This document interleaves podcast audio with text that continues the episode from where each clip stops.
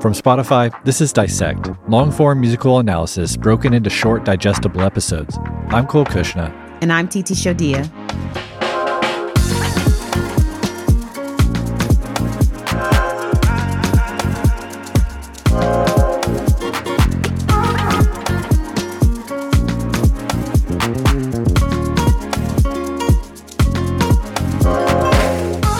Today, we conclude our six part examination of Black is King by Beyonce. In our last episode, we saw Simba complete his journey and embrace his kingship and worthiness. In the film's final scene, we watched him hold up his child, signifying the circle of life he has come to understand as the result of his journey. The screen then cuts to black and a title card appears Black is King. We then hear triumphant horns playing music reminiscent of a royal procession or a marching band at a historically black university. These are the opening moments of Black is King's final track, the subject of our episode today Black Parade.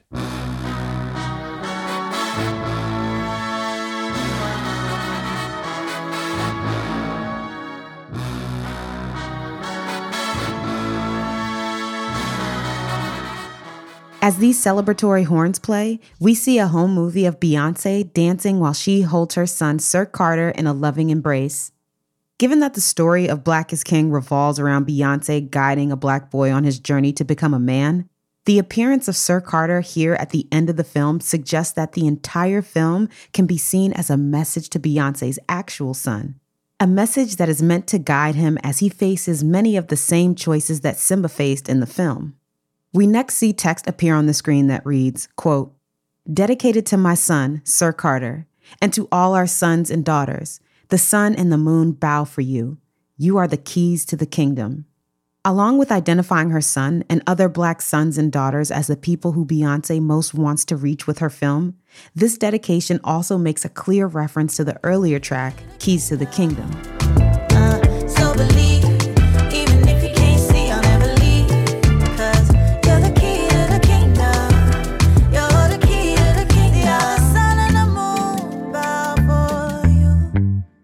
As we discussed in our previous episode, Keys to the Kingdom is spoken from the perspective of a mother or queen encouraging a child to recognize the healing power that's hidden inside him. The lyrics also contain a reference to the biblical story of Joseph, whose dream about the sun and moon bowing to him foreshadowed his parents bowing to him after he ascended to the throne in Egypt. The specific phrase, keys to the kingdom, is a reference to Jesus choosing a disciple named Peter to lead people from all nations into God's heavenly kingdom. And so, with these two biblical references, Beyonce seems to be asserting that her son and all black children are called to be the political and spiritual leaders who heal the world by uplifting those around them. As we continue to watch the home video and reflect on the significance of this dedication message, the music suddenly shifts.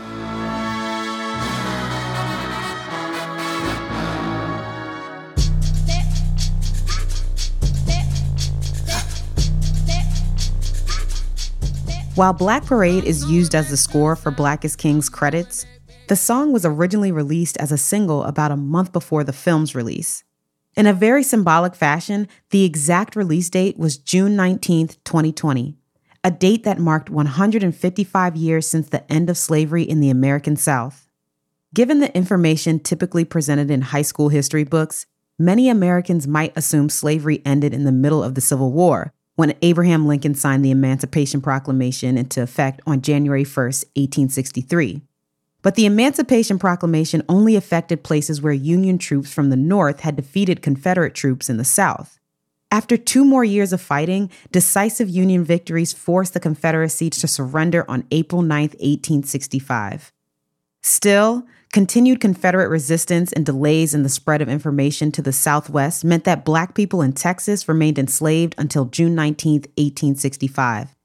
It was only then that the Union naval ships landed on the port of Galveston, Texas, and announced that all those who were formerly enslaved were now set free and afforded equal rights. In memory of this momentous day, June 19th became the annual holiday known as Juneteenth. Every year, formerly enslaved Africans would go back to Galveston to enjoy parades, barbecues, prayer services, and speeches from the elders of the community. Over the next century, Juneteenth celebrations would go through a decline and then a resurgence, which eventually led to the Texas state legislature to recognize Juneteenth as an annual statewide holiday beginning in 1980.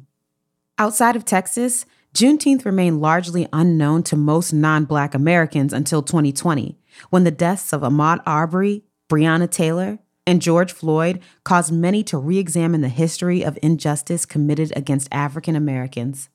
In an Instagram post from late June, Beyonce highlighted how these murders and the resulting social unrest brought increased relevance to Black is King. Quote, the events of 2020 have made the film's vision and message even more relevant as people across the world embark on a historic journey. We are all in search of safety and light. Many of us want change. With this desire for change as a core motivation, Beyonce released Black Parade on Juneteenth and announced that the proceeds from the song would go towards Beyonce's BeyGOOD Foundation. BeyGOOD used the proceeds to create a Black Business Impact Fund that awards grants up to $10,000 to help Black business owners during the coronavirus pandemic. Beyonce also used her own website to launch an online Black business directory called the Black Parade Route, which features links to hundreds of African and African American owned businesses that were curated by Beyonce's stylist Zerina Akers. This directory continues to be promoted in a new Instagram page called Black Owned Everything. Here's Zerina talking about this initiative. I was a part of many discussions, many discussions about corporate relations and these high, you know, fashion corporations and, and brands and design houses, how they've treated many people that work for them, how they maybe have not hired many people of color, and really just kind of calling them out, you know, quickly I realized that to me, what would really go a lot further would be to turn those efforts inward, you know, because okay, you can call out these brands for a while, but then someone else changes at the helm and, you know, it kind of can just right. kind of fade off because it can get way more exhausting. But if you take that same energy and you promote a black owned brand or a brand of color, uh, a black creator, what have you, then that simple sharing um, that sort of culture of sharing can go a lot further for that brand, for that person. I mean, there are definitely things, rules change, great, you know, but these young creators can benefit and like really build, you know, things that can sustain their lives.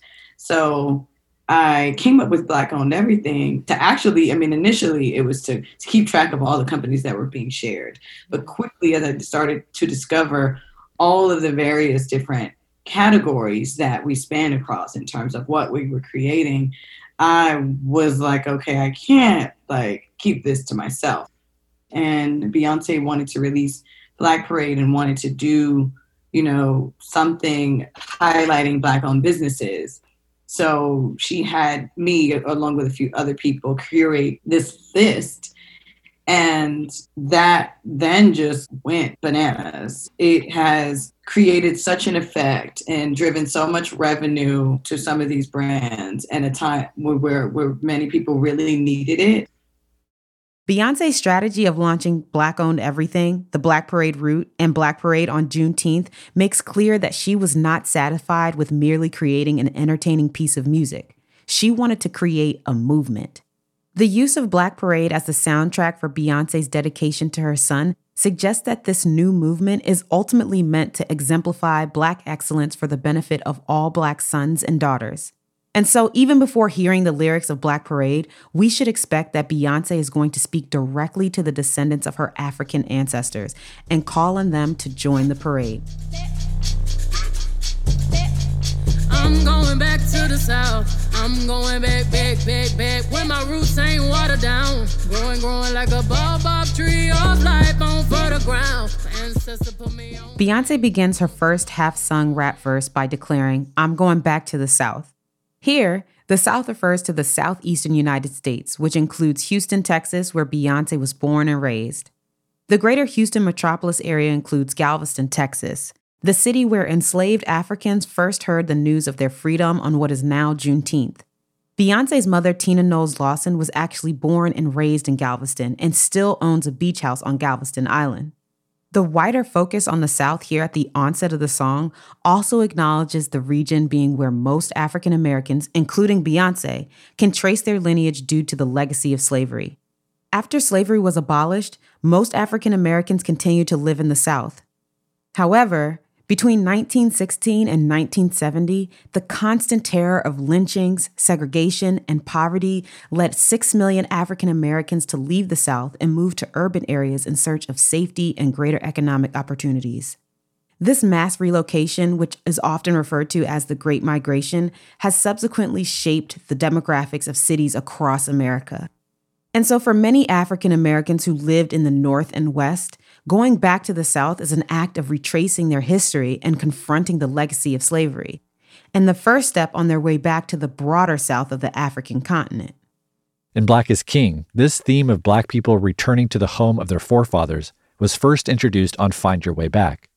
There, Beyonce recalled how her father encouraged her to explore the world, but emphasized the importance of finding her way back home. In Black Parade, the importance of returning to the place of her forefathers is highlighted with the opening verse's subsequent lines I'm going back to the South, where my roots ain't watered down.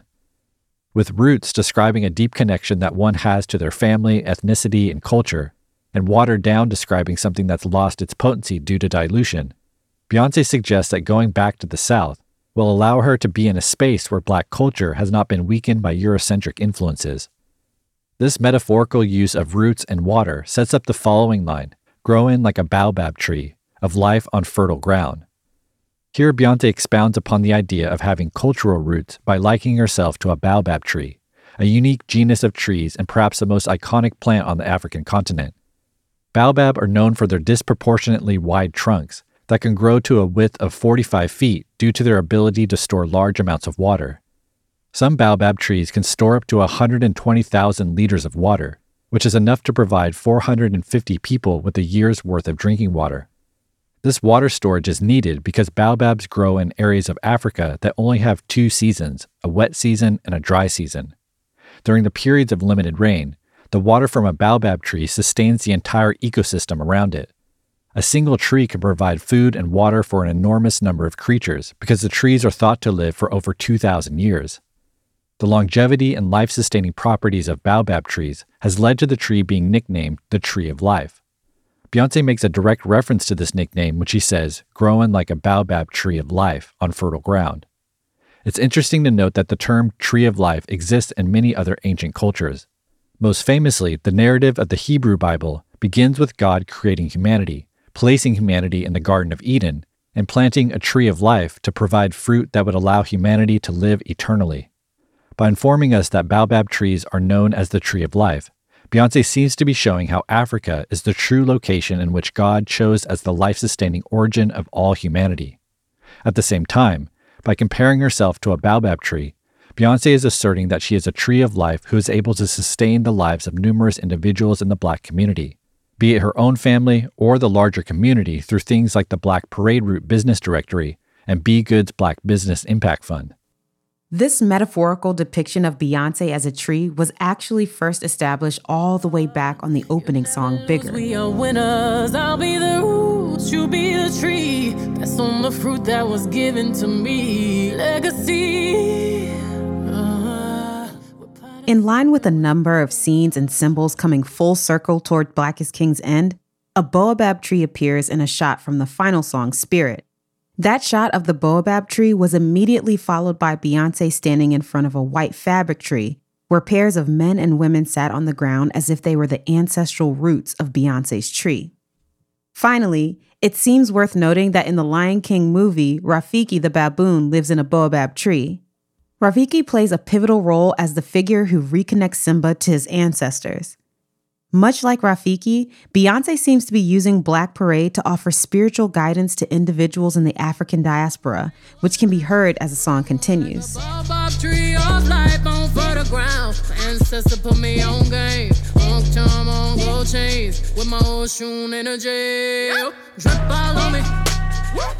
Beyonce raps, My ancestors put me on game. Putting someone on game refers to a more seasoned person or expert explaining the rules of a game, hustle, or profession to an aspiring player and teaching them how to succeed. By saying her ancestors put her on game, Beyonce asserts that her ancestors have played an active role in teaching her to succeed despite the fact they've passed away. The idea that deceased ancestors continue to provide guidance for their descendants is a key motif within both The Lion King and Black is King. This motif is based on the common belief throughout Africa that one's success can be attributed to the ongoing influence of their ancestors. Recall that in the Ifa tradition, ancestors who pass away after accomplishing extraordinary endeavors are recognized as divine beings known as Orisha. The Orisha guide humanity on how to live and be successful on Earth. If you trace the idea all the way to its roots, Beyonce's claim that her ancestors put her on game seems to be directly inspired by African spiritual traditions. This source of inspiration is then confirmed in the following line Ankh charm on gold chains with my Oshun energy. We actually heard Beyonce make a similar reference to the Ankh charm and gold jewelry on Mood 4 Eva. It was there that she said, Ankh on my gold chain. Appearing in Egyptian artwork as early as 3000 BC, the Ankh is an ancient Egyptian hieroglyphic symbol that looks like a loop attached to the top of an uppercase T. In ancient Egypt, the Ankh was most commonly used to represent the Egyptian word for life. Ankh symbols made out of gold were often worn on necklaces as good luck charms or amulets, as it was believed that hieroglyphic symbols would impart the qualities represented by the symbol to anyone who wore it. Ankh charms specifically were worn in hopes of sustaining life in the current world and in the world to come. Over the centuries, the Ankh has been adopted by various groups. For instance, Egyptians within Eastern Orthodox Christianity have used the Ankh for nearly 2,000 years to represent Jesus' life giving cross. In episode 4, we also detailed how the Ankh appeared in Egyptian iconography that showed Queen Nefertiti receiving the light of God and then giving life to all of creation in the form of Ankh symbols. The association of the Ankh symbol with Queen Nefertiti also seems to have inspired the adoption of the symbol by African Americans who have rejected the influences of Eurocentric culture. The symbol gained increased popularity among African American women when singer Erykah Badu released her 2010 album entitled New Amerykah Part 2 Return of the Ankh. In interviews about the album, Badu asserted that the Ankh depicts female reproductive organs and symbolizes divine feminine power. This connection between the Ankh and divine feminine power leads directly to the following line where Beyonce claims to have Oshun energy. Recall that Beyonce seemed to depict Oshun in Brown Skin Girl as she lay in a garden in a stunning yellow dress. As you'll remember, Oshun is the Orisha of femininity, fertility, sensuality, beauty, and love. Meanwhile, the word energy is the word that many English speakers use to refer to the Yoruba concept of ashe, which was chanted during the chorus in water. As we noted during our discussion of water, ashe literally means it will happen, so it's referring to the power to produce change in the world. In the Ifa tradition, Ashe is the power that the supreme god gave to the Orisha so they could create the world. Those who practice Ifa spirituality believe that if they worship an Orisha, the Orisha will transfer their Ashe energy to the worshiper. So when Beyonce claims that she has Oshun energy, she's aligned herself with Oshun to receive her divine feminine power and capacity for fertility, beauty, and love. We should also recall that Beyonce depicted herself as Oshun in the second chapter of her previous project, Lemonade. In the subsequent chapter of Lemonade, Beyonce is actually seen wearing a diamond encrusted Ankh charm on a gold chain as she flexes the power she has over her male partner. So the line, Ankh charm on gold chain with my Oshun energy in Black Parade seems to be a culminating image of her journey through the last two visual albums. It's an image that reveals the empowered state of being that Beyonce now embodies as she has embraced more elements of African culture.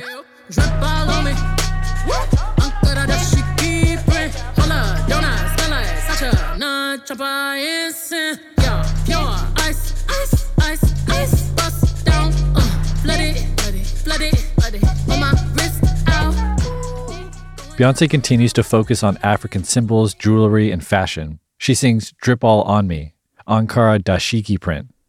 Drip is, of course, slang for expensive clothes or jewelry, and is a term whose rising popularity is often credited to the rap group Migos. Came through dripping, drip, drip. Came through dripping, drip, drip. Came through dripping, drip, drip. Diamonds on my wrist, they tripping. Ice.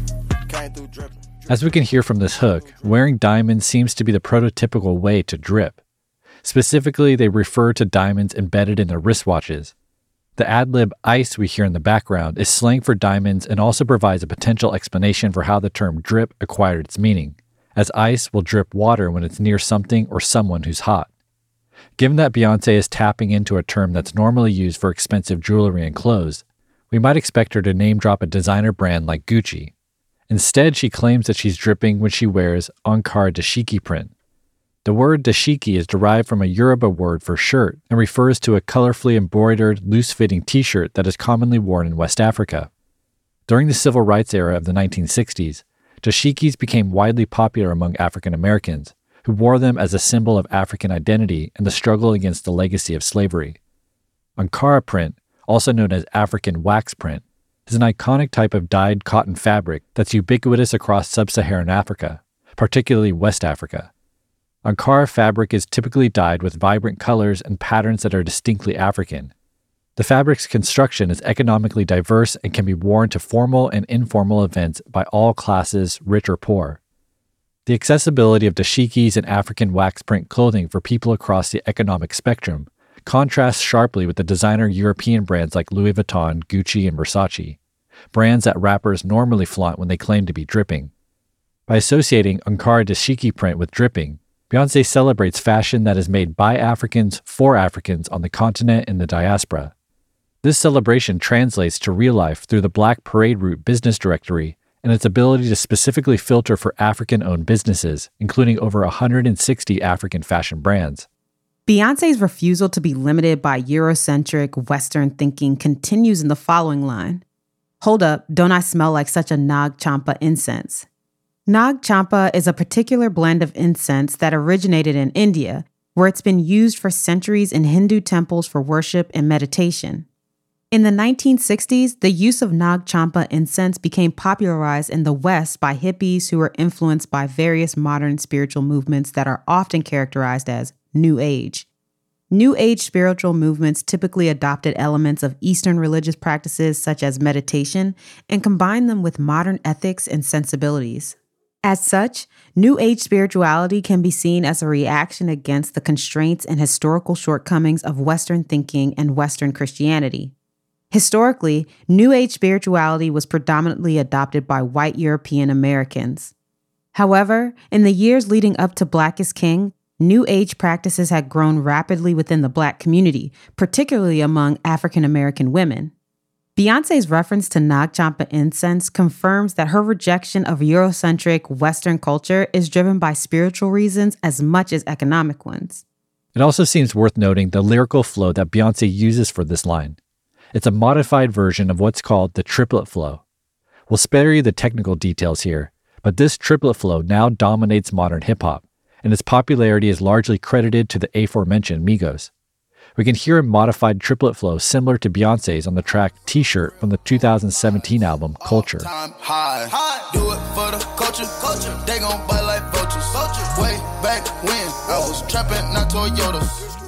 This subtle allusion to Migos becomes more noticeable as Beyonce continues Black Parade rapping, Pure Ice, Bust Down, Flooded on My Wrist Out. These two lines contain several direct references to diamonds. As we discussed earlier, ice is slang for diamonds embedded in jewelry. Ice seems to carry the same meaning here since, like Cardi B and Migos, Beyonce also uses the phrase on my wrist to refer to wristwatches that has been customized with excessive amounts of diamonds. Since someone wearing so many diamonds is bound to be dripping profusely, rappers also use the term flooded to describe a piece of jewelry or person who is covered in ice. Fittingly, both Flooded and Bust Down can be heard in Migos' track Flooded on their 2018 album Culture 2. Hey, I'm flooded, flooded, flooded, flooded, flooded, flooded, flooded. Bust my neck, this shit custom. I bust down your bitch with my brothers. Bust it, bust it, bust it, bust it. Clarity, diamond like nuggets. Looking back at the most recent four lines on Black Parade, it appears that each line pays homage to Migos and the influence they've had on black culture. Migos' goal of influencing black culture is apparent in their first two major label albums, titled Culture and Culture 2, respectively.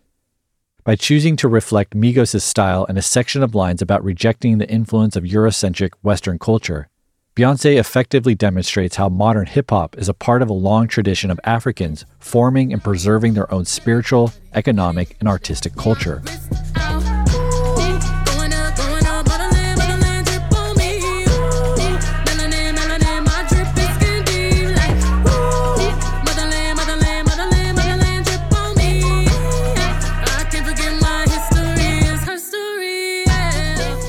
Beyonce continues her Migos inspired repetitive triplet flow as she raps, Going up, Motherland drip on me, melanin, my drip is skin deep. Beyonce asked the African continent, the motherland, to drip on her. Given that this line contains the word drip and comes after several references to diamond jewelry, Beyonce may be highlighting the fact that 75% of the world's diamonds were mined in Africa. We should also note that when Beyonce talks about her drip being skin deep, she repeats the word melanin. Within the makeup industry, the term deep is often used to describe dark brown skin, while melanin refers to the naturally occurring pigments that determine skin color in humans. Recall that on the track Brown Skin Girl, Blue Ivy sang about how brown skin is as valuable as pearls. Brown skin girl, skin just like pearls. In the second verse, Beyonce mentioned melanin just a couple of lines after saying that her former bandmate Kelly Rowland can cause a flood with her drip. Pretty dark skin, pretty like Lupita when the camera's closing. Drip broke the when my Kelly's rolling. Finally, in the third verse, Beyonce insisted that her girl's skin glows like diamonds. There's complexities in complexion, but your skin is glow like diamonds. These lines from Brown Skin Girl confirm that Beyonce sees an inherent parallel between melanin and valuables such as diamonds or one's drip.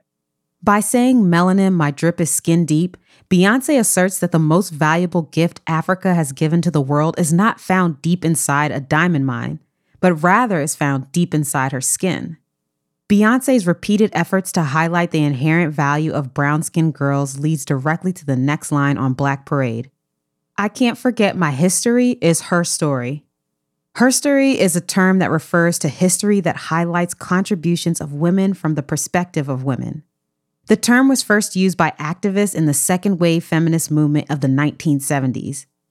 These activists criticized the way in which history books tend to focus on the actions of kings, politicians, and military generals, all of whom were predominantly male.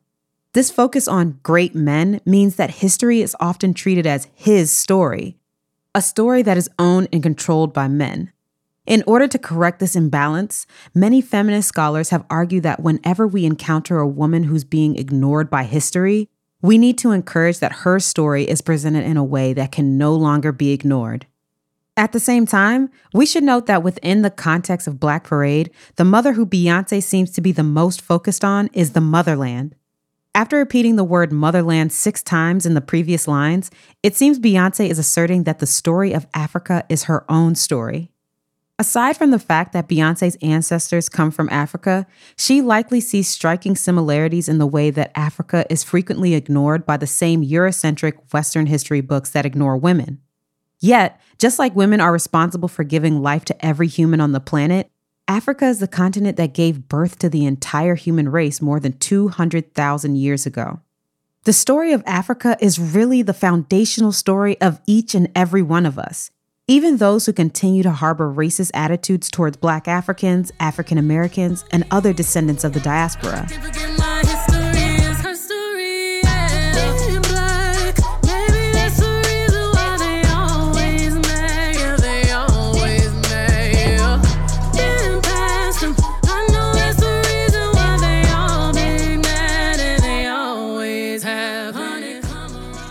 As the first verse comes to an end, Beyonce switches away from a rap delivery and sings, Being black, maybe that's the reason why they always mad. Yeah, they always mad. Beyonce here seems to be questioning why she constantly faces animosity from an unnamed they. Given the legacy of racism in Western culture, Beyonce supposes that the reason for this animosity is because she's black. She then goes on to conclude that they are jealous as she sings, Been past him. I know that's the reason why they all big mad and they always have been. Within the world of hip hop, the use of they to refer to those who are jealous may be in part inspired by the hip hop producer DJ Khaled, whom Jay Z began managing in 2016. In his book, The Keys, DJ Khaled wrote, quote, They are the enemy. They want to keep the keys hidden and block you from the pathway of more success, and they want to see you fail. If it brings you joy or success, you can guarantee that these people will do everything in their power to stop you from accomplishing it. Eventually, you'll see their evil energy. DJ Khaled's use of the word they here mirrors how Beyonce used the word they throughout Black is King.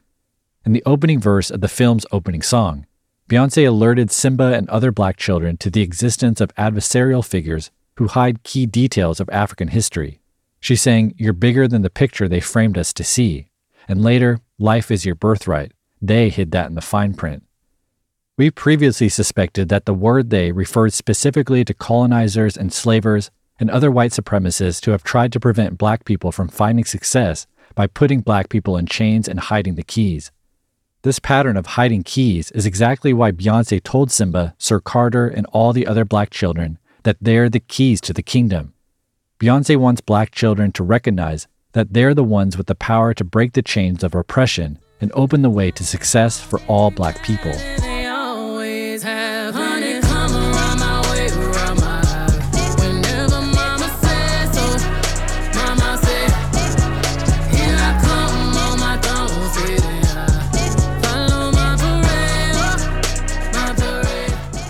Beyonce sings, Honey, come around my way, around my hive. Whenever mama say so, mama say.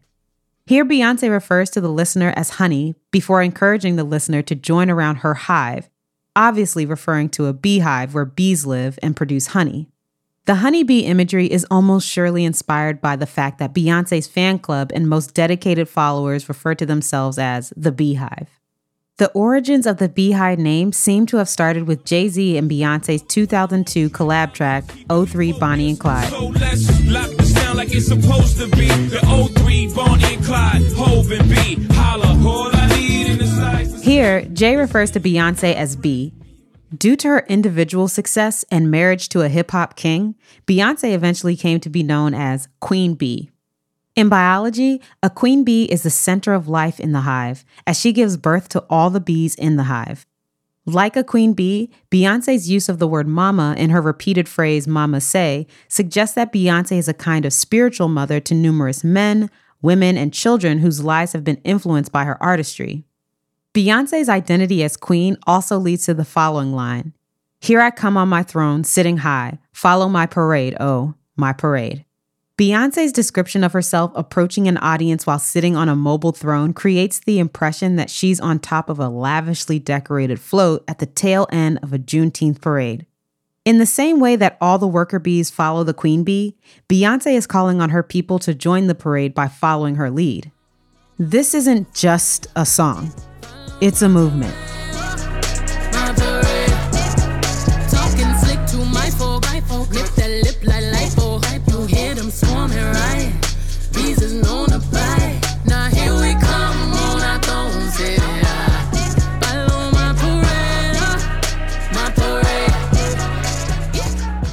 Chorus continues as Beyonce sings, Nip that lip like lipo. Here she seems to threaten those who attempt to talk slick or be disrespectful toward her people, likely due to a pre existing racial or gender bias. She threatens to nip that lip like lipo, a play on cosmetic surgery and the nip and tuck procedure. It appears that slick talking haters will be stung and end up with a fat lip large enough to require surgery from all the swelling. This leads us directly into the next line. You hear them swarming, right? Bees is known to bite. Beyonce here reminds us that honeybees have stingers that they use to attack whenever they're threatened. Specifically, worker honeybees are fiercely protective of the queen bee and are quick to sting anyone who poses a threat. Likewise, members of Beyonce's beehive are fiercely protective of her reputation and have been known to use social media to quickly attack anyone who publicly disrespects their queen. While Beyonce receives unparalleled protection and honor from the beehive, she also bestows honor on her followers.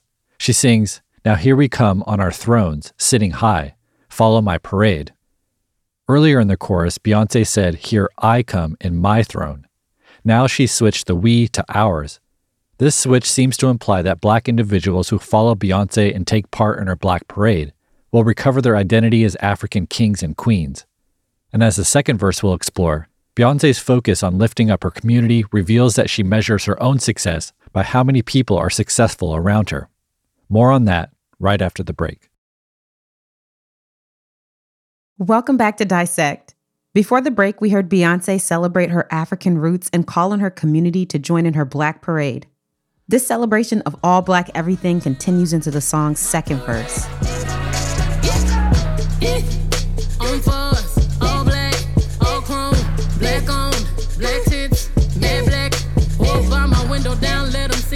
crack a big smile. Figure, me and cheering, they like chick how. I charge my crystals. The second verse of Black Parade begins with Beyonce coupling black cars and the black people that own them. She raps, I'm for us, all black, all chrome, black owned, black tints, matte black. This black owned, all black car seems to serve as a symbol for a unified, vibrant, and economically successful black community that's moving forward in the modern world. This idea that ownership of luxury cars holds larger significance for black culture is something that Jay Z famously declared on his 2001 track, Izzo. I do this for my culture to let them know what a nigga look like when a nigga in a Roadster. On Izzo, Jay Z explained his motivation for driving a Roadster sports car when he rapped, I do this for my culture to let them know what a nigga looks like when a nigga in a Roadster. This motivation of breaking through the limits and stereotypes that have been placed on black people seems to be echoed here in Black Parade as Beyonce raps, Roll by, my window down, let them see who in it, crack a big smile, go figure, me and Jigga, 5011 children, they like Chick How. Jigga here is, of course, one of Jay Z's many nicknames. Beyonce then describes a scene in which her family's all black car drives past some unnamed onlookers. Beyonce intentionally leaves her black tinted windows rolled down so the onlookers can see Beyonce, Jay Z, and their three kids sitting in the car. After seeing a successful black woman with money, a husband with multiple kids, the onlookers are so shocked that they apparently lost their ability to count. So they have the impression that Beyonce has 5011 children. 5011 is a Southern slang term that refers to a number too large to be accurately counted. The onlookers are puzzled by her excellence, as implied by the line, they like Chick How. We again hear Beyonce discussing the thoughts and actions of an unnamed they that we thought referred to white supremacists who were big mad at the success of black people. It's then extremely clever the way Beyonce says the line, crack a big smile, as cracker sounds like the word cracker, which is a derogatory term used by African Americans to refer to any bigoted white person. And so when the unnamed they watch Beyonce crack a big smile from the inside of her all black car, their response is laced with the envious energy of white supremacists who are mad that a successful black woman is moving past them. I charge my crystals in a full moon. You can send them missiles, I'ma send my goons. Baby sister rapping, hear me. Trust me, they gon' need an army. Beyonce sings, I charge my crystals in a full moon. Here she seems to be referring to the use of healing crystals as a form of alternative medicine. Practitioners in numerous cultures have placed different types of crystals near their patients to promote wellness in the body and mind. These practices persisted until the rise of evidence based medicine in the modern West led to a significant decline in usage. However, in years leading up to the release of Black is King, healing crystals had become a major trend with millennial women, including many African American women. This trend was largely popularized by practitioners of New Age spirituality who advocated for the use of crystals alongside their spiritual practices, such as meditation and burning incense, which Beyonce, of course, cited earlier. New Age practitioners will typically own many different types of crystals, each of which is meant to have a specific set of effects on a person's body, mind, or environment. These effects are attributed to the belief that crystals store positive or negative spiritual energy. Crystals can then transfer that energy to anyone who wears the crystals or places the crystals in the same room. In order to ensure that all negative energy is removed from the crystals and replaced with positive energy, practitioners will charge their crystals by placing them in direct moonlight during a full moon. As we noted during our analysis of the moon motif throughout episode 4, the connection between moon and menstruation cycles is one of the reasons why New Age spirituality teaches that the moon is a primary source of divine feminine energy. Specific types of crystals are also said to transfer the spiritual energy of particular female deities or goddesses.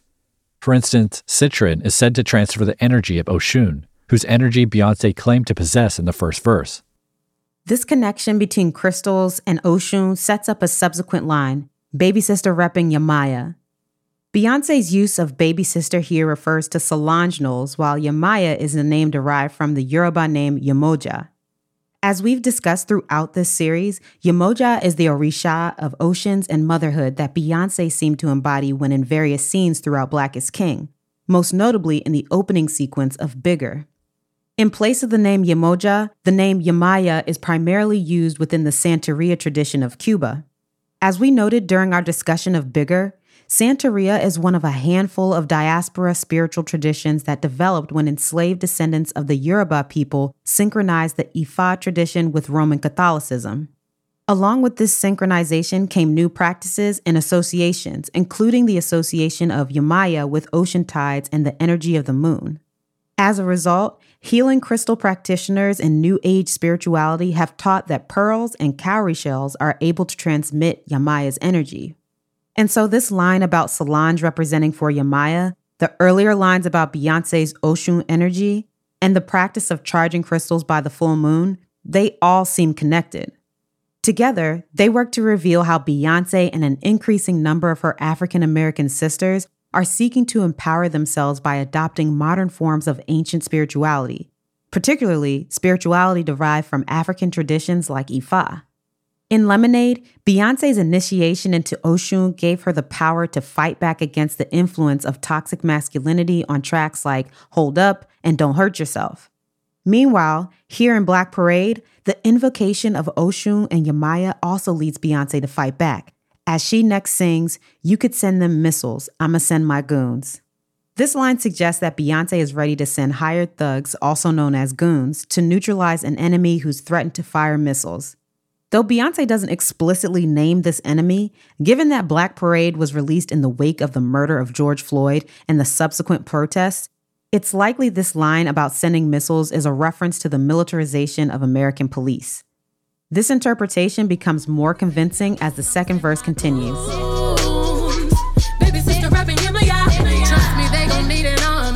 Rubber bullets bouncing off me. Made a picket sign off your picket. Take it as a warning. Beyonce raps, Trust me, they gonna need an army. Rubber bullets bouncing off me. Beyonce again uses the third person pronoun they to refer to white supremacists who do not want black people to succeed. Beyonce seems to be boasting that the forces of power that fire missiles and uphold white supremacy will need a full fledged army to stop them. The rubber bullets Beyonce cites are very likely referring to the kinds of weapons police forces use when fighting protesters, an idea that seems confirmed in the next lines Made a picket sign off your picket fence, take it as a warning. Picket fences have been popular in America for centuries, but in the latter half of the 20th century, the image of a white picket fence became a symbol for the peace and affluence afforded to residents of suburban neighborhoods. By taking her protest to suburban streets and making a picket sign out of someone's picket fence, Beyonce seems to be warning the predominantly white residents of suburban America that they'll no longer be able to use the injustice of American institutions to shield them from the suffering inflicted upon black people. Beyonce's display of power is meant to force white America to recognize the strength and ingenuity that has always been exemplified by Beyonce's African ancestors.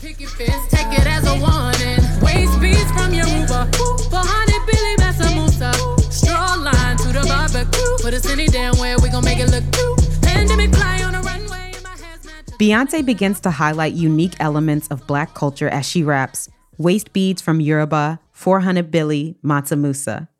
Waist beads refer to various styles of beaded jewelry that women wear around their waist in several West African cultures. These beads are most noticeable when women wear them to attract a love interest or accentuate the movement of their hips when dancing. Waist beads are also a symbol of femininity and have deep cultural significance throughout Africa. Many women who practice forms of African spirituality will add various charms to their waist beads to promote health and fertility. And in certain parts of Ghana, a girl is given her first set of waist beads after her first menstruation, part of a coming of age ceremony to mark her transition into womanhood. While waist beads are now common across Africa, many historians believe they originated among the Yoruba people of West Africa. This historical origin might explain why Beyonce specified that her waist beads are from Yoruba. Beyonce may also be acknowledging the fact that Yoruba culture is one of the most influential African cultures on the continent and in the diaspora. Many of the featured artists on Black is King are of Yoruba heritage, including Burna Boy, Mr. Eazi, Yemi Alade, Wizkid, and Tiwa Savage. And as we've explored throughout our analysis of Black Parade, Yoruba culture gave rise to the Ifa spiritual tradition, which in turn provided the foundation for several new spiritual traditions, including Voodoo, Candomblé, Shango, and Santeria. The widespread practice of the Ifa tradition throughout the African diaspora also provides evidence that Yoruba people were among the most affected by the transatlantic slave trade. A 2015 Oxford University study found that the majority of African Americans have ancestry that's most similar to the current day Yoruba people in West Africa. This similarity confirms that most African slaves came from the regions surrounding Yoruba land. And so, for a significant percentage of African Americans, connecting with Yoruba culture is one of the most tangible ways to reconnect with their ancestral heritage.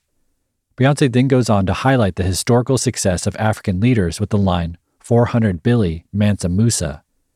Here we should recall Mood 4 Eva, where Jay Z claimed that his status as one of only 13 black billionaires meant that he was Mansa Musa reincarnated. In our analysis of this line, we detailed how Mansa Musa was the 14th century king of the Mali Empire who managed to control 80% of the world's gold on his way to making Mali the most powerful empire in Africa. The phrase 400 Billy here in Black Parade highlights the fact that historians estimate Mansa Musa's wealth to have been the equivalent of $400 billion today which would make Mansa Musa the richest person who had ever lived. Despite this astounding accomplishment, most American school curricula fail to mention Mansa Musa or the Mali Empire. Omissions like this leave many Americans with the impression that African societies were uncivilized and underdeveloped before European colonization. Musa's erasure from history thus serves as an example of how Eurocentric Western culture implicitly holds up white supremacy by refusing to acknowledge black excellence. However, if more and more people hear the stories of historic black figures like Mansa Musa, the world can begin to recognize the inherent value that resides inside of each black individual. Beyonce made this exact point in the Instagram post that announced Black is King. Quote, I believe that when Black people tell our own stories, we can shift the axis of the world and tell our real history of generational wealth and richness of soul that are not told in our history books. Unquote. Beyonce's focus on the cultural wealth of Black people on the African continent then shifts to the cultural wealth of Black people in the diaspora.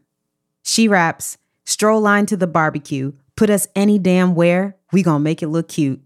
Here, strolling refers to a style of synchronized dancing performed by a group moving in a single file line through a party or community gathering, such as a Juneteenth barbecue. The term strolling is also used when describing the distinctive line dances performed by the nine historically black Greek letter fraternities and sororities. These iconic black fraternities and sororities were founded in the early 1900s when segregation and racism prohibited most African Americans from attending integrated universities or joining predominantly white fraternities and sororities. In response, African Americans used Black fraternities and sororities as a place to encourage Black excellence and transmit their own distinctive cultural traditions. Strolling was one such tradition that each organization adapted from group dances that can be traced back to various African cultures. The elegance, power, and unity exemplified by stroll lines is a perfect illustration of how Africans and African Americans have always created beauty, even when white society has been ugly towards Black people. This unquenchable ability to create beautiful expressions of Black culture in the face of oppression is also something Beyonce highlighted during the credits of Black is King. Quote, Special thanks to the Black diaspora across every continent. Thank you for creating, upholding, and driving culture against insurmountable odds. You inspire the world. Unquote. This special thanks to the entire Black diaspora again reveals how Beyonce serves as a symbol of something that is so much bigger than herself. This symbolism is exemplified by the artistic visuals and universal message contained in Black is King. The elegance and beauty that we witness as Beyonce and her cast wear unique pieces of fashion while traveling to scenic locations all over the world provides us visual proof to the line. Put us any damn where, we gonna make it look cute. Put us any damn where, we gonna make it look cute. Pandemic fly on a runway in my hazmat, children running through the house in my art all black. Ancestors on the wall, let the ghost chit chat. Ancestors on the wall, let the ghost chit chat. Hold my hands, we gon' pray together. After asserting that black people can make anything look cute, Beyonce raps Pandemic Fly on the Runway in my hazmat. Here it's important to recall that Black Parade was released in the midst of the global coronavirus pandemic. And so rather than wearing the latest designer on the runway, Beyonce depicts herself wearing a protective full body hazmat suit when traveling by airplane. There's clever wordplay in the line, as fly is also slang for stylish, and runway could also refer to a fashion runway. And so, pandemic fly on the runway in my hazmat is a double entendre that refers both to a woman walking through an airport and walking through a fashion show. This entendre is confirmed when we realize that the line is also referencing black British supermodel Naomi Campbell, who you'll recall was cited by name and appeared in the video for Brown Skin Girl. Early into the pandemic, a photo of Naomi wearing a full body hazmat suit in an airport went viral. It was a testament to Beyonce's previous line that you can put a black woman anywhere under any circumstances and they'll still look fly. Beyonce then continues, children running through the house to my art all black. At first, running through my house to my art makes it seem like they are running or dancing around to Beyonce's music, her art. But the subsequent phrase, all black, which is followed by the line, ancestors on the wall, let the ghosts chit chat, makes clear she's also talking about the paintings on her walls done by black artists and or depicting black people. The abundance of black art in the house seems to be another nod to Beyonce's mother, Tina Knowles Lawson, who curated the selection of black artwork that we saw throughout the Beverly House mansion during Mood 4 Eva. As noted during our discussion of that song, Miss Tina has been an avid collector of black artwork even before Beyonce and Solange were born. When asked to explain the influence that Miss Tina's art collection had on her own development, Beyonce wrote, quote, I think it was important to my mother to surround us with positive, powerful, strong images of African and African American art so that we could reflect and see ourselves in them. Unquote. By advancing Black representation in the art that she owns as well as the art that she makes, Beyonce seems to be carrying on the legacy left by her mother and all the Black artists who came before her. This legacy of inspiring Black figures depicted in art is further emphasized with the line Ancestors on the wall, let the ghosts chit chat. Beyonce highlights that several of her art pieces depict one or more of her ancestors, and that these art pieces are able to speak directly to Beyonce and her children. In earlier forms of English, the word ghost was essentially equivalent to the modern day use of the word spirit. Beyonce seems to have combined her devotion to her African ancestors with an ancient understanding that artistic images can serve as a window into the spiritual realm, just as we saw throughout Black is King.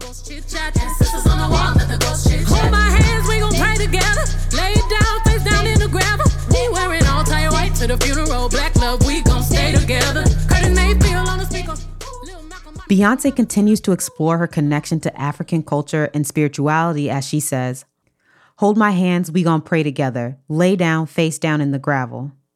Given that this reference to prayer follows the statement about the ghosts of her ancestors communicating through artwork, it seems that Beyonce is now depicting herself holding hands with her children as they pray to their ancestors for guidance. The use of we also seems to be an invitation for all Black people to join her in honoring their African ancestors. The line, lay down, face down in the gravel, seems to refer to prostrating, Prostrating in front of sacred images or objects continues to be a practice of several Eastern spiritual traditions, including Orthodox Christianity, Islam, and Buddhism. Prior to the political and cultural revolutions of the 20th century, traditional Chinese culture observed a practice called kowtow, which required individuals to prostrate in front of their elders, superiors, and the emperor. While prostrating has fallen out of favor in most modern cultures, the Yoruba culture of West Africa remains to be one of the few cultures in the world in which a form of prostration known as idobale continues to be the expected way for men to greet elders and kings. Beyonce's reference to Yoruba cultural practices leads to the line, wear an all attire white to the funeral, which highlights a contrast with the standard practice of wearing black to funerals in Western culture. Here we should recall the song Nile, where Mufasa's funeral procession took place in an all white room with an all white casket as Beyonce and the pallbearers wore all white clothes and body paint. As we noted then, practitioners of Ifa spirituality typically wear white to funerals just like they do to birth and initiation ceremonies. In all these cases, the color white symbolizes life, renewal, and a connection to the spiritual realm. And so, by depicting her family praying, prostrating in front of artistic images of their ancestors, and wearing white clothes at a funeral, Beyonce yet again seems to be revealing how she's adopted various spiritual and cultural practice of the Yoruba people. All of these practices encourage individuals to connect to their deceased ancestors in a similar way to those who are still alive. These practices work in tandem to convey the idea that death is not able to separate loved ones from one another. This idea about the unending connection forged by love leads to the subsequent line Black love, we gon' stay together. Black love here is a catchphrase commonly used within the African American community to celebrate marriage and committed relationships between Black individuals. This is a meaningful act for Black people living in America, since most American movies, TV shows, and media tend to focus on white protagonists while neglecting to provide positive depictions of Black couples and families. As a result, some Black Americans may begin to devalue members of their own race and become convinced that white individuals are more desirable partners to date and marry. Not only was Simba and Nala's Black love and marriage pivotal to the plot of Black is King, Beyonce's previous album, Lemonade, largely focused on exposing these exact trends related to Black love and the oppression of white supremacist culture. As one of Lemonade's directors explained in an interview, quote, Beyonce wanted to show the historical impact of slavery on Black love and what it has done to the Black family. Moreover, one of the most memorable lines of Lemonade occurred when Beyonce said that her cheating husband, quote, better call Becky with the good hair referring to a stereotypical white woman who fits the Eurocentric standard of beauty. Now that Beyonce and her husband are prostrating in front of an artistic image of their black ancestors, those destructive patterns of self hatred are being replaced with a love and devotion to each other and to all the black couples from whom they are descended. Black love, we gon' stay together. Curtis Mayfield on the speaker. Lil Malcolm, my miss from Mama Tina. Need another march, let me call Tamika. Need peace and reparation for my people. Beyonce continues to highlight the artists and leaders that came before her as she raps Curtis Mayfield on the speaker, Little Malcolm, Martin mixed with Mama Tina. Curtis Mayfield was a soul music artist who rose to fame during the civil rights movement. Mayfield is largely credited for introducing social consciousness into African American music. His music inspired black pride and encouraged civil rights activists to persevere in the face of violence and oppression. Mayfield's 1964 track, Keep On Pushing, with his group The Impressions, became the unofficial anthem of the Freedom Riders, who rode interstate buses into the South to challenge segregation. Keep on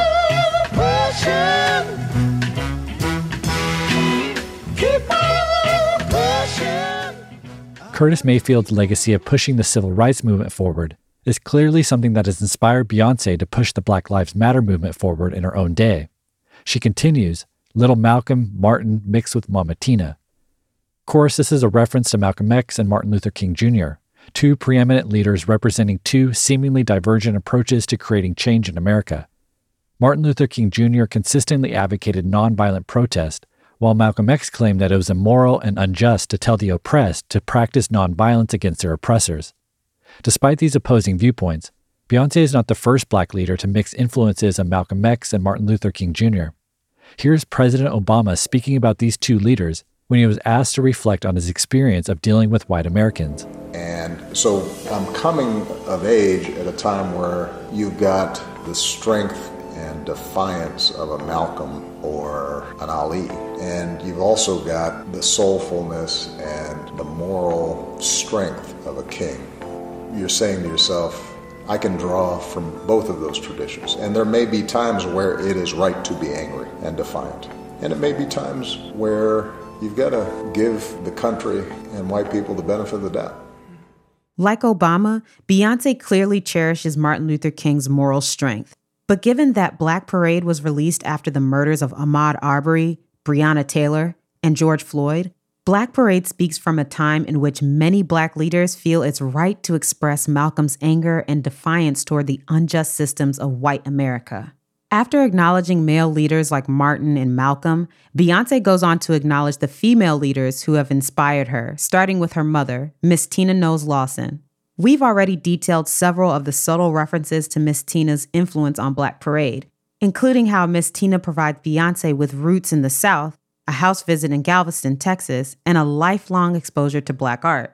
These implicit references have now become an explicit shout out. Beyonce then highlights the efforts of other female social activists as she raps, Need Another March, Let Me Call Tamika, referring to a black woman named Tamika Mallory. Mallory was one of the leading organizers of the Women's March, which was organized largely in response to the policies, rhetoric, and behavior of Donald Trump. The first march took place on January 21, 2017, just a day after Donald Trump was inaugurated as president. After the 2017 march, Tamika would go on to help organize the 2019 Women's March while also serving as an advocate for the Black Lives Matter movement, increased gun control, and ending mass incarceration. Beyonce goes on to join Tamika in making specific demands as she raps need peace and reparations for my people. Within the context of America, the term reparations almost exclusively refers to the monetary compensation that many African Americans have felt is rightfully owed to them as victims of the generational injustices caused by slavery. The first proposal of reparations came in 1865 before the end of the Civil War. General William Sherman gave orders to allot 40 acres and a mule to formerly enslaved Africans. However, the U.S. government ultimately refused to provide these reparations after President Lincoln's successor, Andrew Johnson, annulled General Sherman's orders. Over the years, many approaches to reparations have been proposed by various organizations, but each proposal was eventually dismissed by the leaders of the mainstream political parties. However, in 2019, U.S. Representative Sheila Jackson Lee introduced Congressional Bill H.R. 40, which would establish a commission to study and develop reparation proposals for African Americans. Although a version of Bill H.R. 40 had been introduced to Congress every year for exactly 30 years, it was not until Juneteenth 2019 that the House Judiciary Committee held a hearing on reparations based on Representative Jackson Lee's bill. Within a matter of months, every major candidate for the Democratic presidential nomination voiced support for Bill H.R. 40.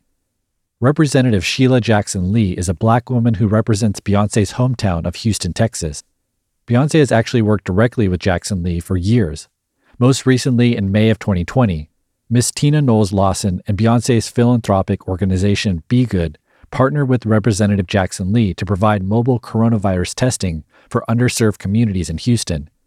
Representative Jackson Lee even gave a speech that credited Miss Tina as the visionary of Houston's mobile testing. Tina Knowles Lawson, who envisioned the idea to say, why can't everybody be tested? How do we get them tested? Well, can I pronounce to Mrs. Knowles Lawson, your vision is being implemented. It's working. A month later, on the same day that Beyonce released Black Parade, Representative Jackson Lee simultaneously announced that she has introduced Bill H.R. 7232, which would recognize Juneteenth as a federal holiday. This long standing partnership between Beyonce and Representative Jackson Lee illustrates that when Beyonce says, I need peace and reparations for my people, She's not just saying empty words. Beyonce is already actively working to achieve these demands and is now calling on her fans and followers to vote for politicians who will turn these bills into laws.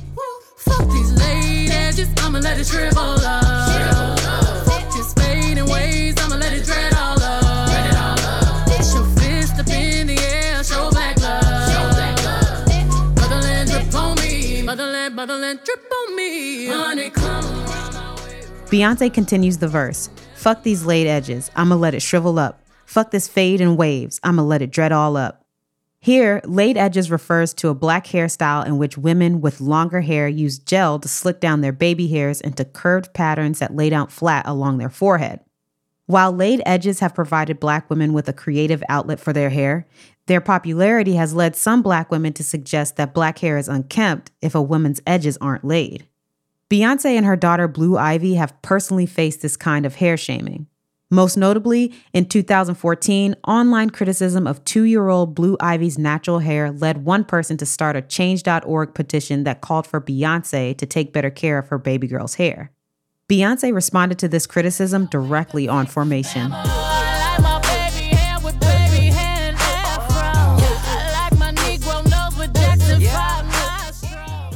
Beyonce boldly declared her preference for natural afros, natural baby hair, and any hairstyle that refuses to conform to the idea that black hair must be altered in order to be acceptable. Here in Black Parade, Beyonce makes her feelings about baby hair even more explicit by saying, Fuck these laid edges, I'ma let it shrivel up.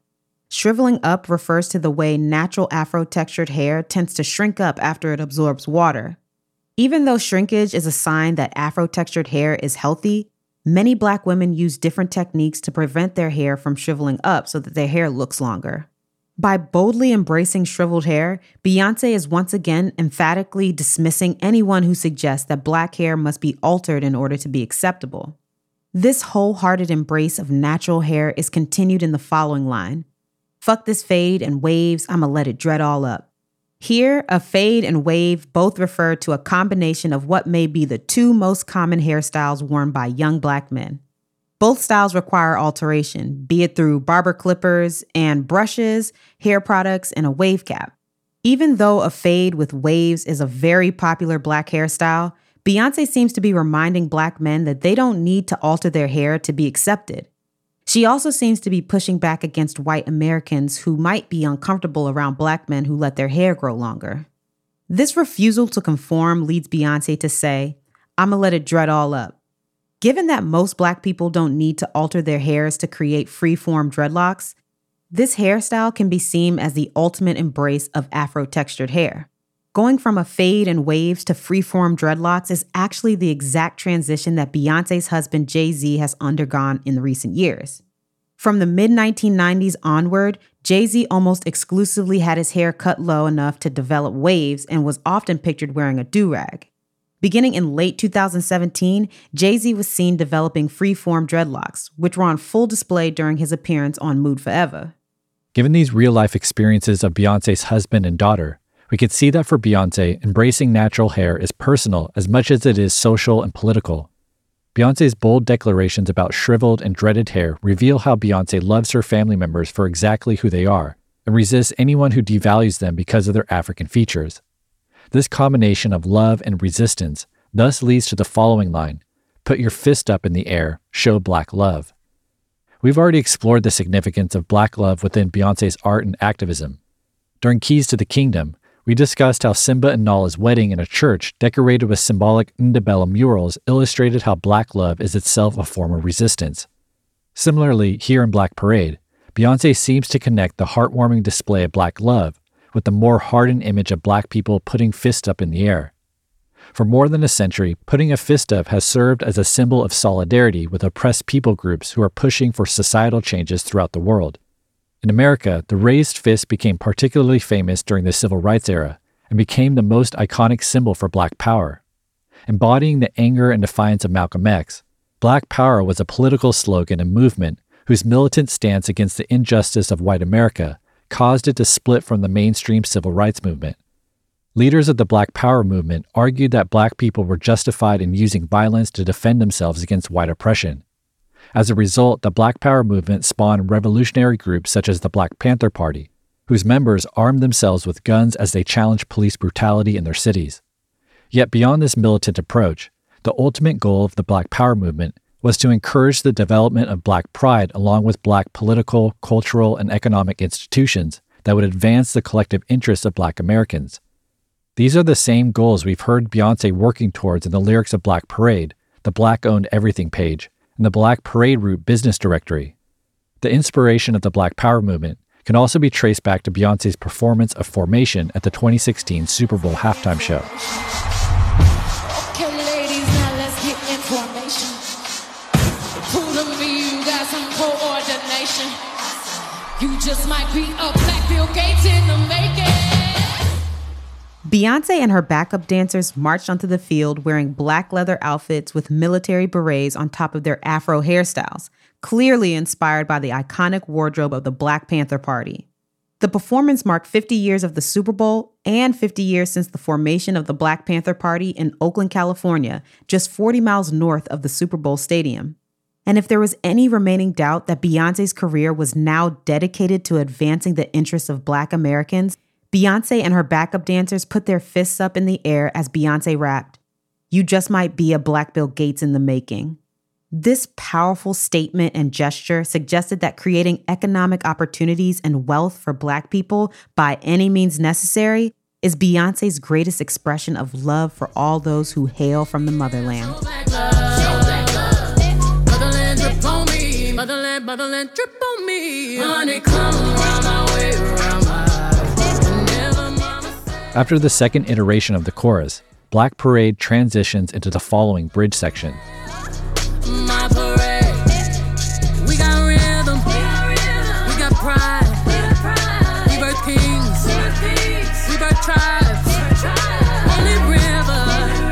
Holy tongue. Speak the glory.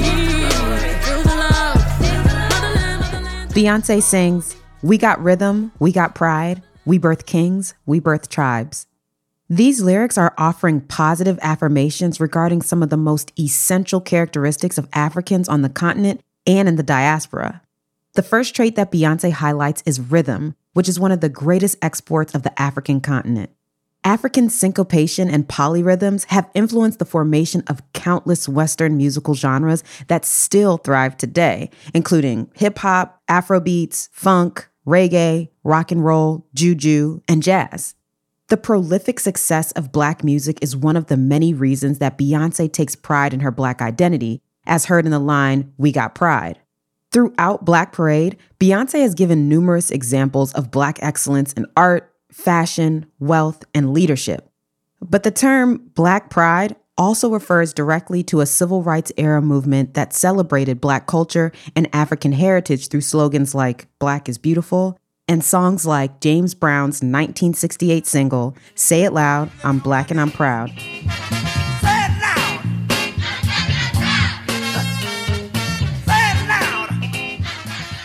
Along with Black Pride, the word pride is also frequently used in The Lion King. Most notably, Pride Land is the name of the kingdom over which the lions rule, and Pride Rock is the name of the royal residence of the lions. This implicit connection between pride and kingdoms then leads to the following line We birth kings, we birth tribes. This assertion that Black mothers give birth to kings is, of course, one of the central themes that inspired the name Black is King. These lines about a royal lineage thus remind us of Beyonce's own summary of the meaning of Black is King. Quote, My hope for this film is that it shifts the global perception of the word black, which has always meant inspiration and love and strength and beauty to me. Black is King means black is regal and rich in history, in purpose, and in lineage. In addition to drawing attention to the regal character of black children, the line, We Birth Kings, highlights the pivotal role that Black women have played in giving life to the lineage of Black kings and queens. Through the beautiful bond of Black love, these kings and queens created families that grew into numerous ethnic groups that are often referred to as tribes within the African continent. The African continent also seems to be the place that Beyonce has in mind when she says, Holy River, Holy Tongue. Within many spiritual traditions, the word holy is used to describe unique people, places, physical things, or spirits that are considered to be sources of life. Beyonce specifically points out a holy river. According to the Ifa tradition, the holiest river in Yoruba land is the Oshun River, which is fittingly named after the Orisha of rivers. Similarly, in ancient Egypt, the Nile River was considered to be the holiest river because the annual flooding of the Nile produced fertile soil. This fertile soil made life possible in an otherwise arid climate and thus gave birth to the Egyptian civilization. Of course, the Nile River plays a critical role in Black is King. It's the first image we see in the film. There's a song called Nile, and the Nile River is the central symbol in the video for Other Side. As you'll recall, it was in Other Side that Beyonce depicted herself as the enslaved Hebrew mother who saved the life of baby Moses by floating him down the Nile River in a basket. Moses would grow up as a member of the Egyptian royalty before ultimately leading the Hebrews out of slavery and writing the first five books of the Hebrew Bible. These five books became the basis for Judaism and led to the exaltation of the Hebrew language.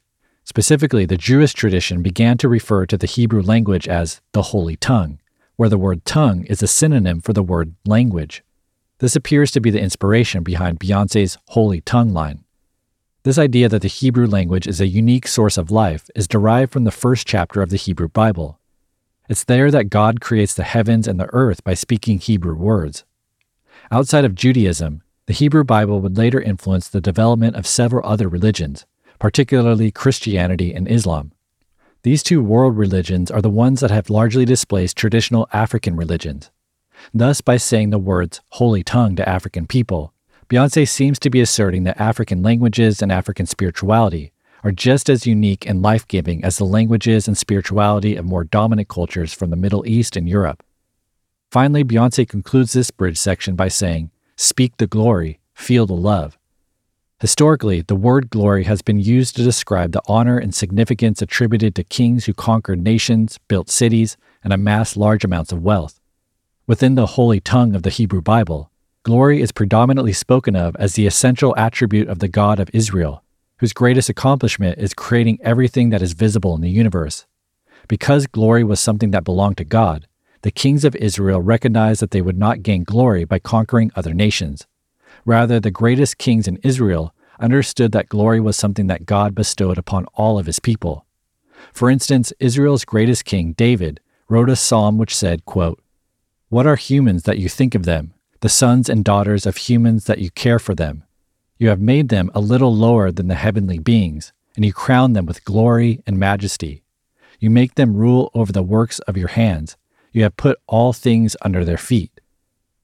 This psalm asserts that God is the one who gives glory to humans by crowning their sons and daughters as the kings and queens who rule over God's creation.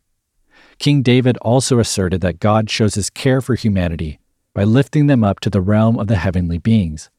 This belief in the exaltation of humans to the heavens is one of the main reasons that the anointed king who descended from David was referred to as the Son of God. As we've previously discussed, ancient forms of African spirituality share this belief that human ancestors can be exalted into the heavenly realm alongside the God who created the universe. More importantly, the exaltation of African ancestors implies that black people are the sons and daughters of God and thus are meant to rule as kings and queens who manifest God's glory. This very idea is something Black is King's co director, Kwasi Fordjour, highlighted in our conversation with him. Black is King simply represents this idea that we are all royalty because we are childs of God.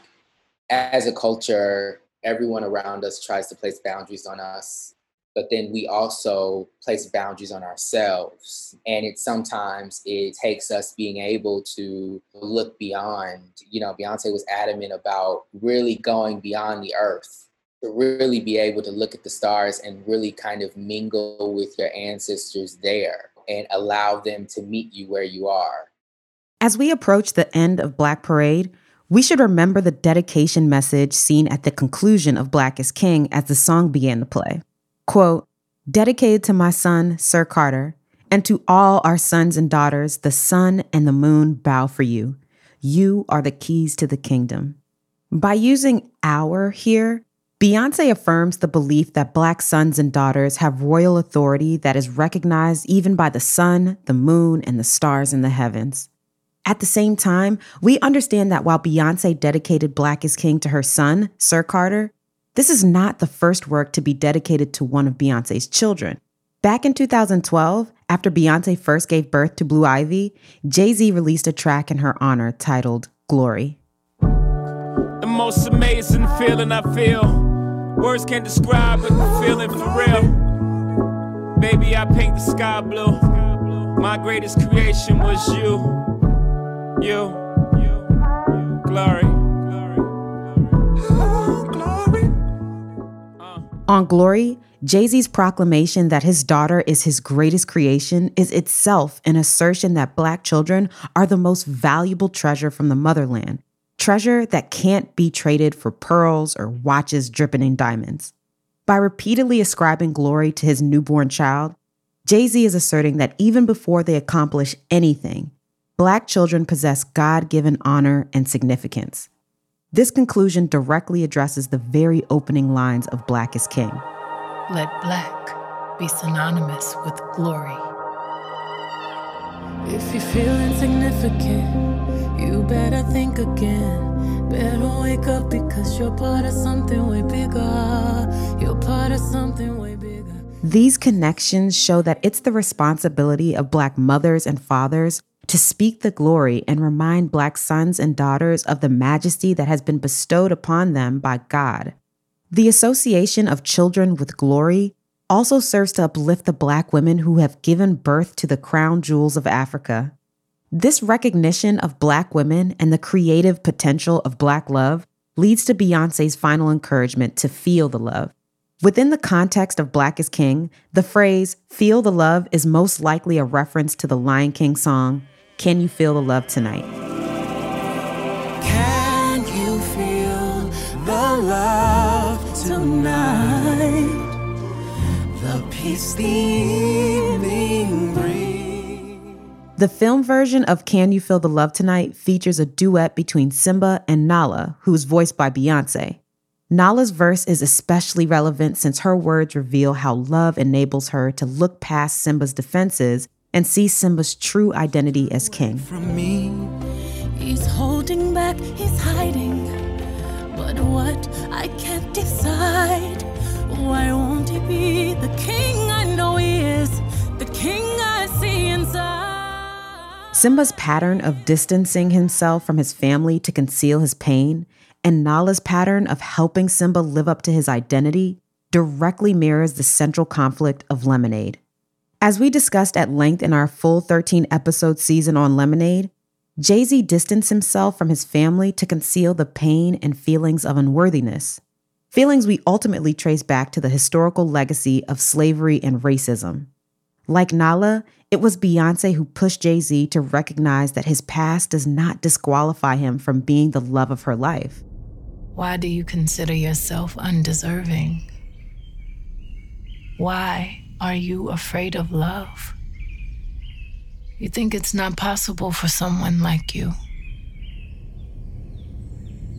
But you are the love of my life. The love of my life. The love of my life.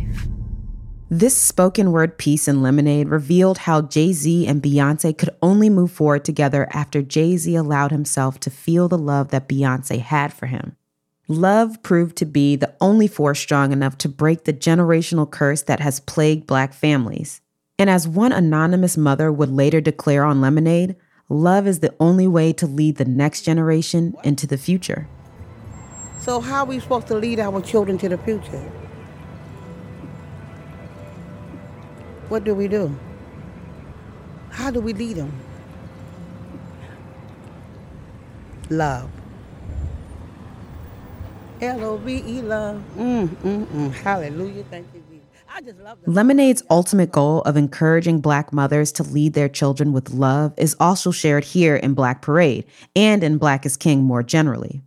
Like Lemonade, Black is King suggests that for Black children to realize their future and potential, they have to know their history and find their way back to the motherland, both physically and spiritually, in thought and in practice.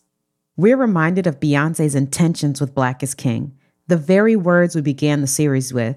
Quote, I only hope that from watching, you leave feeling inspired to continue building a legacy that impacts the world in an immeasurable way.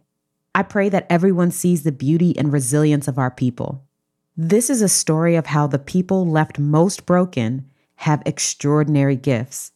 My only goal is that you watch it with your family and that it gives you pride.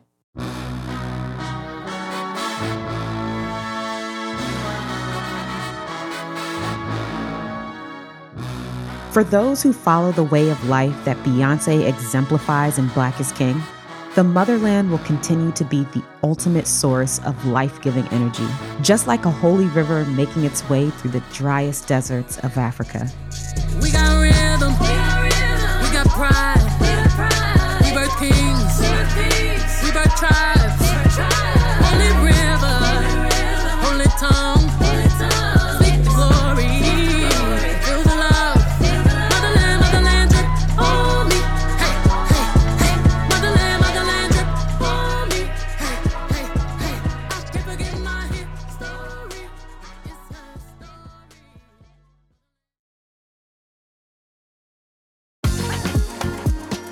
This special miniseries on Black is King was written by Femi Olutade, Maggie Lacey, Titi Shodiya, and me. The series was produced by me with Spotify Studios. Audio editing by Eric Bass. Theme music by Bureaucratic. Song recreations by Andrew Atwood. Research by Gail Acosta. A special thank you to Parkwood Entertainment for their support on this project. And an extra special thank you to Kwasi Fordjour, Zerina Akers, and Derek Dixie for the original interviews. We'll be posting a special bonus episode that features all of these interviews in full. If you enjoyed this series on Black is King, be sure to check out our full 14 episode season on Beyonce's visual album Lemonade. We also have some very limited Dissect merch we created to commemorate this series. You can check that out while supplies last on our website, dissectpodcast.com. Okay, thanks everyone for listening. If you want to hear more from Titi, definitely subscribe to our main podcast, Dope Labs, which takes a scientific look at pop culture. Dissect will be back with a full season soon, so be sure to follow us on social media at Dissect Podcast for updates and clues on who's next. Talk to you soon.